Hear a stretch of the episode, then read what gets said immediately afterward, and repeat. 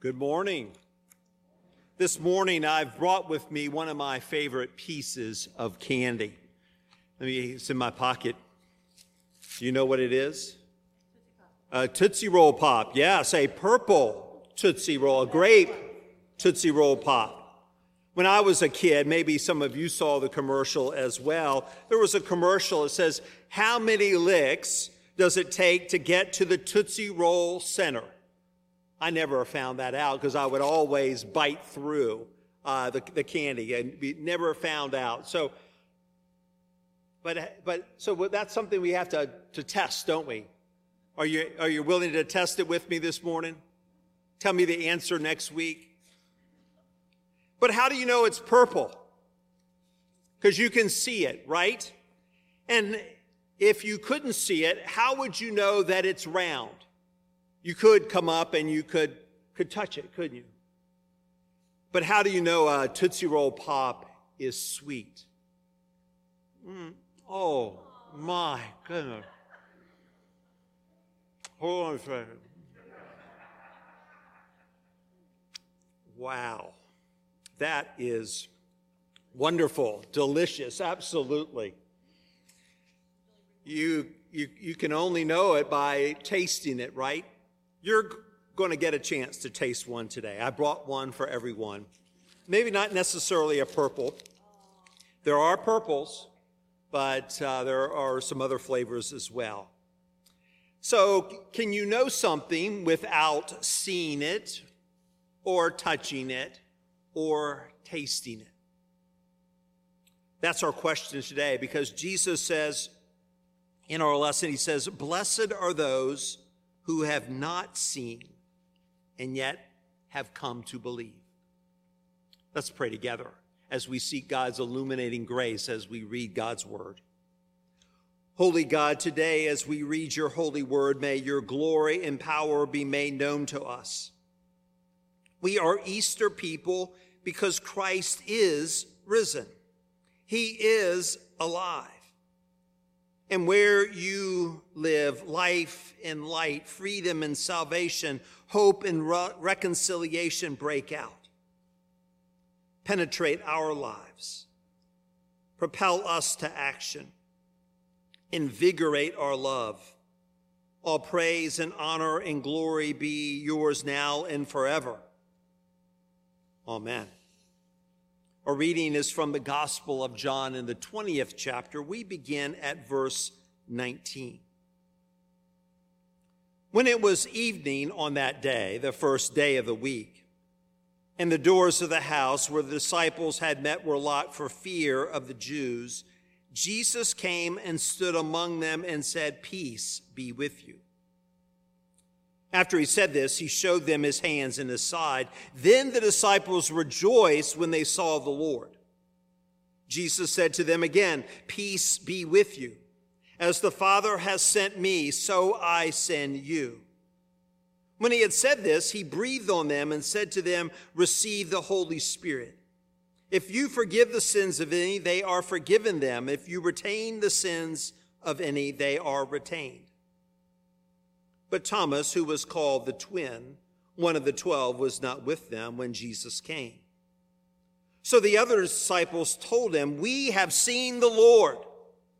But he said to them, Unless I see the marks of the nails in his hands, and put my finger in the mark of the nails, and my hand in his side, I will not believe. A week later, his disciples were again in the house, and Thomas was with them.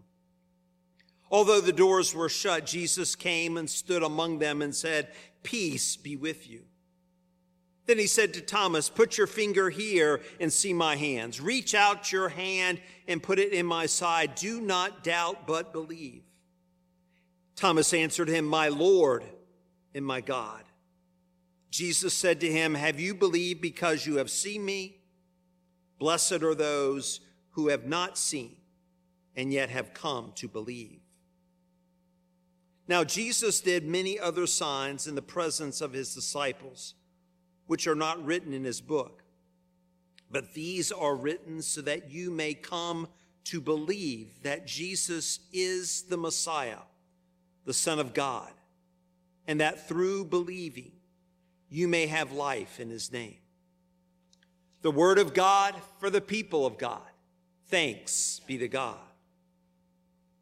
After the death of Jesus, the disciples are hiding behind locked, locked doors and locked windows for fear of the Jewish authorities. The disciples have heard that morning from Mary Magdalene that she had seen the Lord, but they seem to easily dismiss her words as fake news. But that evening, suddenly, miraculously, Jesus appears among them, and the disciples turn in fear to see who has suddenly penetrated their defenses when Jesus greets them. He says, Peace be with you. Their fear turns to jubilation as they see Jesus and as Jesus shows them his hands and his side. One moment, the disciples are reeling in fear. The next, they are jubilant, celebrating with a unrestrained joy. And of course, Mary Magdalene's testimony is vindicated. Yet Jesus' appearance has a purpose beyond assuring the disciples of his resurrection. Jesus calls them. He commissions them to continue the mission that he began to transform the world by the power of the Holy Spirit. Jesus tells them again, Peace be with you. And then he says, As the Father has sent me, so I send you. And then Jesus does something that, that must have seemed rather strange. He breathes on them and he says, Receive the Holy Spirit. But all of this happens without the disciple Thomas being present. Where Thomas is, John doesn't tell us. But when he walks back into that upper room with the others, they tell him, We have seen the Lord. Of course, we don't want to miss that even these words are the same words that Mary had shared. Thomas is rightly skeptical. He's not taking their wild speculation for gospel truth just yet. Thomas may even think that his friends are engaging in some fake news or, or in a prank and he's out to bust it. The disciples, they, they gather around Thomas. They try the very best they can to convince him that they have seen the Lord, that Jesus is in fact risen. They want to believe for him, maybe in the same way that you have wanted to believe for others, to help them that you would that they would believe like you that Jesus is the Son of God. He's the Messiah and Lord of all. They tell Thomas that they know. They know it was Jesus. They've seen the holes in the places where the nails had been driven into his hands. They, they've seen the place where a Roman spear has put a big gash in his side. But no matter what they say, Thomas will not believe. And he vows, unless I see the marks of the nails in his hands, and I put my finger in the mark of the nails and my hand in his side, I will not believe. We know Thomas is a thinker, he's a questioner. On the night when he and the other disciples shared a meal with Jesus, uh, what would turn out to be a final meal with Jesus before Jesus' crucifixion and death, Thomas had, had pressed Jesus on his statement about where Jesus was going. And it wasn't that Thomas was afraid. After all, Thomas had previously stated that he was prepared to follow Jesus even to a dangerous place. And even if it meant following Jesus meant his own death, he says, Let us also go that we may die with him. We might call Thomas a doubter. But Thomas isn't so much a doubter as a legitimate truth finder. He simply wants the truth. That should be something that all of us are seeking. And Thomas doesn't reject the idea of resurrection outright. He simply wants more evidence, the same evidence that the other disciples have had and have experienced with the risen Christ. And then a week later, suddenly he has the opportunity. And the pattern repeats itself, doesn't it? Despite locked doors and windows, Jesus stands among them once more. And Jesus seems to know that Thomas has expressed some great skepticism, and he offers the evidence that Thomas needs. Jesus cuts to the chase. He tells Thomas, Put your finger here and see my hands. Reach out your hand and put it in my side. Do not doubt, but believe. All objections and resistance and and Thomas evaporate. And he offers one of the greatest professions of faith found in Scripture. In tears of repentance, relief, and in worship, Thomas drops to his knees, and before Jesus, he exclaims, My Lord and my God.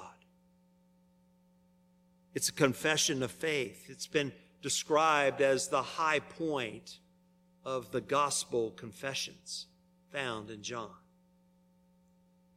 Just as Jesus was not done with Thomas and the other disciples, he's not done with you and me. He says to us, Have you believed because you have seen me? Blessed are those who have not seen and yet come to believe. The presence of Jesus should be enough for us too, you see. Have you believed because you have seen me? Blessed are those who have not seen, yet have come to believe. Jesus is speaking to his audience that evening, but also to all future generations, to you and to me included, about the truth of the gospel. In remembering these words, the gospel writer John is giving us evidence and he's asking us to believe it but not just based on the evidence itself. He wants you to believe also because of the Holy Spirit that has been given to you. Because you see, the Spirit continues to act as a witness to the resurrection and the ongoing presence of Jesus Christ, our Lord, with us. Yes, with us this morning He'll go with us when we leave this place. He will be with us.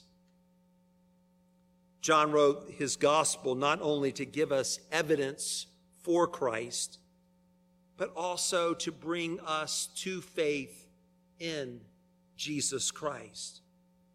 As he puts it later in the text, but these things were written so that you may come to believe that Jesus is the Messiah, the Son of God, and that through believing you may have life in his name. Ultimately, our belief in the resurrection of Jesus is a matter of faith that is backed by evidence. Yet we mustn't discount the role that doubt, yes, doubt, and questions play in our faith and in our understanding. 11th century Anselm of Canterbury, a monk and a theologian, in his book Prologion, meaning discourse, wrote in about 1078. He writes about faith seeking understanding. Faith seeking understanding means that faith in God revealed in Jesus Christ prompts a questioning search it prompts a questioning search for a deeper understanding of our faith, not unlike Thomas' own search. As followers of Jesus, we should be pursuing a, a greater fullness of the truth of God made known in Jesus Christ. And that's why small groups that meet and study God's word and, and, and d- dive deep and dig deep into God's word are so important to all of us in our faith de- development. Such seeking and searching and questioning and doubting can make our faith truly come even more alive, even more real as we learn more and more about God's perfect will for our lives. True faith is thinking, it's moving, even changeable. It should grow deeper and deeper in understanding, no matter who we are. Part of our Methodist understanding of the movement of God's grace in our lives is the movement of God's sanctifying grace. Sanctifying grace is the grace that God pours into our lives after we have already made a profession of faith in Jesus Christ. It's after we've always already said we, we, we know you, Lord, and we want to follow you. But it's also about what? Getting to know him better, continue to be sanctified. This greater understanding brings us joy. Anselm in his uh, prologian writes, I pray thee, O God, let me know thee and love thee, so that I may rejoice in thee. Let me read that again. I pray, o, I pray thee, O God, let me know thee and love thee, so that I may rejoice in thee. That's the calling that God has placed on our lives. Our rejoicing includes living out our faith, becoming living examples, proving for others that the gospel of Jesus Christ is more than a theory. This resurrection walking is a way of life, but it is the way of life. Did you know that John's gospel never uses the noun faith or belief? It only uses the verb to believe or to trust. To believe and believing is an action that one does. It's not an option, an op- object, excuse me. It's not an object that we possess. Thus, those who encounter Jesus and come to believe in him are recognized as his disciples because they see believing in our actions and in our lives. The German theologian Dietrich Bonhoeffer, who opposed the Nazis in Germany and was killed in a concentration camp for his op- uh, op- opposition, says something similar. He says, Your life as a Christian should make non believers question their unbelief in God. I think that's a great quote. Your life as a Christian, my life as a Christian, should make non believers question their disbelief in God. That's resurrection walking. So let us show the world what an amazing God we worship. Let us receive Jesus more and more into our lives. And let us reflect Jesus' face through our, our words and our actions to everyone that we meet. Now, that's a great way to have life in His name and to celebrate his resurrection. That's resurrection walking. Because you see, the Lord is risen and he invites you to walk with him. Amen? Amen.